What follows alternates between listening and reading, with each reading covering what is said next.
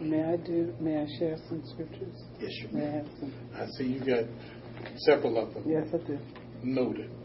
Uh, your title today is Who are you serving? Who Are You Serving?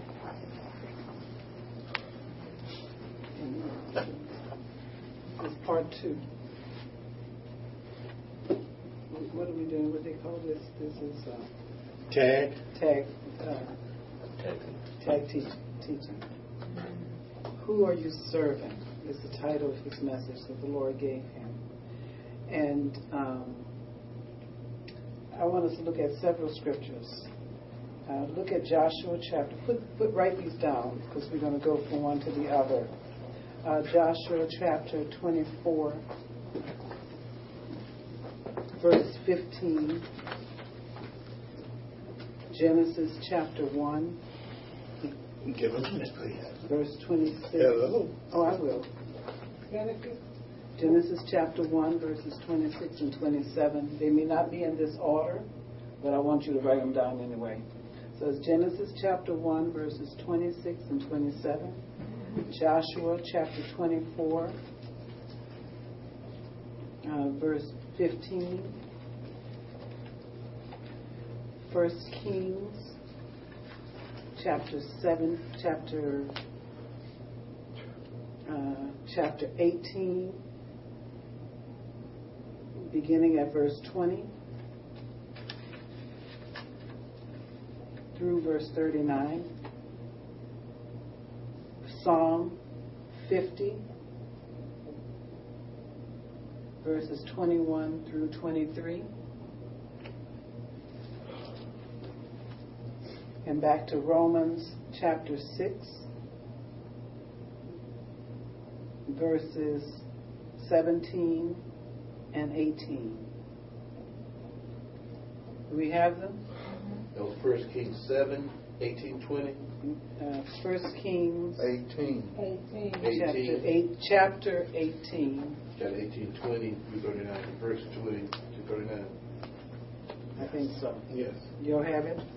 Oh, so it's twenty-two thirty-nine or twenty and thirty-nine? 20 through 39. 39. Okay. 20 through. All right, I hope you all wrote them down because I'm going to ask you to give them back to me as I go through this. Because I have 10 pages, I, you know, I don't have them all written down like this. All right, the first one I want to look, look at is, um, the title is, what? Who are you serving? Who are you serving? Who are you serving, right? Mm-hmm. All right. Um, well, before we get to Genesis, in Joshua chapter 24, Joshua asks a question. So let's go over to Joshua chapter 24 first. And in Joshua chapter 24, verse, I'm going to start at verse 14. And I'm go through verse 15. Joshua chapter 24, beginning at verse 14. Whom are you serving is the title. It says in verse 14, chapter 24, verse 14, Now therefore, fear the Lord, serve him in sincerity and in truth, and put away the gods which your fathers served on the other side of the river and in Egypt. Serve the Lord. And if it seems evil to you to serve the Lord, choose for yourselves this day whom you will serve. Whether the gods which were your fathers, which your fathers served that were on the other side of the river, or the gods of the Amorites in whose land you dwell. Then he makes this statement But as for me and my house, we will serve whom? The Lord. Now look at what has happened. God has powerfully, mightily brought them out of Egypt, taken them through the wilderness, showed great signs all through the wilderness, beginning at the Red Sea, where He opened up the Red Sea, caused them to go on dry land, the sea opened the ground of the sea that they walked on was dry. Don't tell me that's not miraculous. They get to the other side. God tells them that He's taking them into a land that He has chosen for them, a land flowing with milk and honey. And He tells them, don't get sidetracked by what you see the others doing whose lands you are passing through. I'm going to give you their land. Don't do what they're doing. But it comes to a point at this point in Joshua where Joshua has to say to them, Choose you this day whom you are going to serve, in so many words. You know what I'm saying? Who are you going to serve? Choose. So, what has happened? They have allowed themselves to become uh, inundated with the world that they were coming through, with the lands, with the peoples that they were marching through, that God was taking them through. All the time they're going through those lands, they're seeing what those people are doing, and God says, don't get involved with them. Don't let your children marry them. Don't get involved with them. They are sinful people. And what do they do? They get involved with them. And come to the point that Joshua has to say to them, Who are you going to serve? Who are you going to serve? And then the Joshua makes a decision. You can serve whoever you want. But you know what? As for me and my house, we are going to serve the Lord. And then over in First Kings, they're at this place again. And God sends another prophet, Elijah. Elijah. And, and he brings them there. They're at the point where now Baal is involved. You know, they have come they have become involved with Baal. The correct pronunciation is Baal. We've said Baal for many years, but it's Baal in the Hebrew. All right, but it says uh, in First Kings chapter 18, verse 21, and Elijah came to all the people and said, How long will you falter between two opinions? How did they come to a second opinion when God, when these people have seen God move so mightily, bringing them out of Egypt with the ten plagues, having those ten plagues affect all of Egypt and not affecting them who were in Goshen? Come on. You know what I'm saying? How the firstborn in all of Goshen was uh, of Egypt was killed, and because they had lamb's blood on the door, none of their firstborn were killed. Come on. They knew God. They come through the through the wilderness with a cloud by day and a pillar of fire by night. Well, let me interject. Yes. I want to interject. Yes. Here, these are not the children who experienced that. though. No, I know. So I These think are the children of the children. Right. Oh yes, I, I know what you're saying. So yes, it's I- important to understand. Uh, but I'm just I'm saying this is the heritage. These are the peoples that God brought out, and every one of the generations were told the story of Egypt. Every one of those generations knew how they came out of Egypt. Because over and over again in the Old Testament, they point back to the Red Sea. They point back to coming out of Egypt. Every one of the generations knew these stories. That's what I'm saying. These are the generations that followed that generation that came out of that Red Sea. And every one of them knew it. They had no excuse. And here we find this generation here now serving Baal.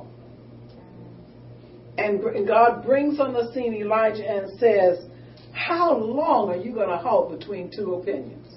If Baal be Baal, if Baal be, be, be God, serve him. But if God be God, serve him. And then he does this whole demonstration for these people, again, another miracle, for them to see what happened. Now, if you've been reading through the Bible, you've already gotten to this point, so you should know what happened. Is that right? There was a whole thing where Baal set up this whole big altar where they, the, uh, the, the priests of Baal set up, I'm going to say Baal because it's, it's, it's, It's easier. it's what I've been saying all these years. All right, but the priests of Baal set up these altars. You know, and from morning to night, they're cutting themselves and singing and dancing all around, and nothing happens. And here, then they set up the altar, the, the altar of God that should have stayed up anyway, and and and they they drench it with water. Drench it with water, water flowing all all out and around and through it. And and and Elisha prays one prayer, and that altar is God fire comes down. Another miracle. And then the people began to say, to say, the Lord, He is God. The Lord, He is God. They shouldn't have had to, He shouldn't have had to do that demonstration for them. They should have already known He was God. They should have already been worshiping. But they had a choice. They chose who they were going to serve. But God kept on using people to bring them back to God, bring them back to God, bring them back to serving God. You know what I'm saying? Now look at Genesis. In Genesis, where did I tell you to go? First chapter. All right, Genesis chapter 1. Right there in the beginning. Yes, God gave him a commandment. But the first commandment, so to speak, that God gave him wasn't in reference to the tree of the knowledge of good and evil. I want you to see something else that God said. He says in verse 26 Then God said, Let us make man in our image, according to our likeness. Let them have what? Dominion. Dominion. Say it again. Dominion. Let them have what? Dominion. Dominion. What did they have dominion? Power over, authority over, And all the you know, over all the fish of the sea, the birds of the air, over the cattle, over all the earth, and over every creeping thing that creeps on the earth.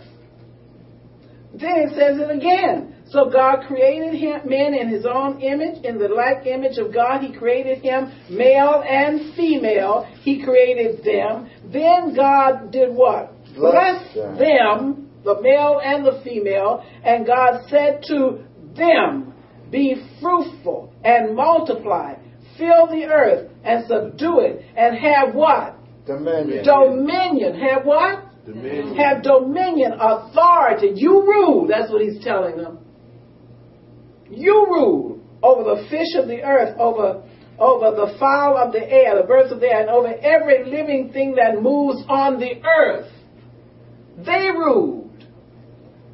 He gave them dominion. So that means every creeping thing, every snake, they ruled over it. Satan, they ruled over him. He had given him dominion. He had given both the male and the female dominion in this earth. They ruled. So, in the very beginning, as a good father, he gave them full authority in the earth. He gave them everything they needed to rule over whatever was creeping in the earth.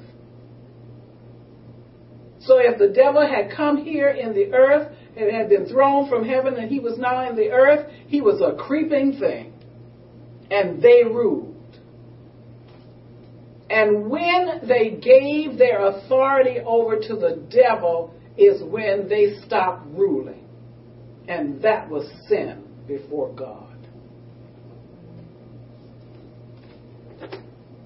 They had a choice whom they were going to serve. Were they going to serve the God who told them to have dominion or were they not? And they chose not to. They were given dominion on the earth, not the devil. They were. Now let's go back to the Psalm 50 scripture because I, I tell you that blessed me today. Over, all over again. It blessed me. It told me again was something God spoke to me some years ago. And look at verse Psalm 50, verse 1, and verse 21. You got to see this for yourselves. Open your Bibles, please. Look at it for yourselves, please. Psalm 50, verse 21. Whom will you, whom shall you serve? God is speaking. These things you have done, and I kept silent. That was his choice. God is God all by himself. We don't determine what he can do and what he can't do. He, he's God. Hello. We never were and never can be God Almighty. You thought that I was altogether like you. Who do we think we are? Do you think God is like us? Do you know what I'm saying? No, don't don't don't try to even fathom God. We can't. We can only know what he lets us know of him. You thought that I was altogether like you. He says, but I will rebuke you and set them in order before your eyes. Now consider this, you who forget God, lest I tear you in pieces and there be none to deliver. God can do what he wants to do. We have to listen to him. God can make this world the way he wants to. God can put in this earth whoever he wants to. God can allow the devil to be in this earth if he wants to. He's God, not us. And we don't determine or try to figure out how he's going to do what he does, or what he's going to do with the devil, or what he's going to allow him to do, or why he allows him to be. God is God. So we need to set ourselves in place and understand that God is God all by himself. And we can't figure out his every move. Only what he allows us to see do we see. This is what he tells me right here. He says, These things you have done, I kept silent. You thought that I was altogether like you. Come on, we didn't make God. God made us. We can't figure out his every move. We don't know why he allowed the devil here altogether unless he tells us. Hello. All right, and then go over to Romans chapter 6. Who are we going to serve? We have a choice. But serve someone, we will. Here is the point. Verse 15. What then? Shall we sin because we are not under law but under grace? Certainly not. God forbid, as the King James says. Do you not know that to whom you present yourselves slaves to obey, you are that person's slave hmm. whom you obey? So what is he saying here? We are obeying somebody, whether we like it or not. Whether we like it or not. We in this earth, we obeying somebody. Do you not know, verse 16, that to whom you present yourselves slaves to obey, you are that person's slaves whom you obey, whether of sin leading to death or of obedience leading to righteousness. Thank God for verse 17. But God be thanked that though you were slaves of sin, yet you obeyed from the heart that form of doctrine to which you were delivered. The doctrine of grace.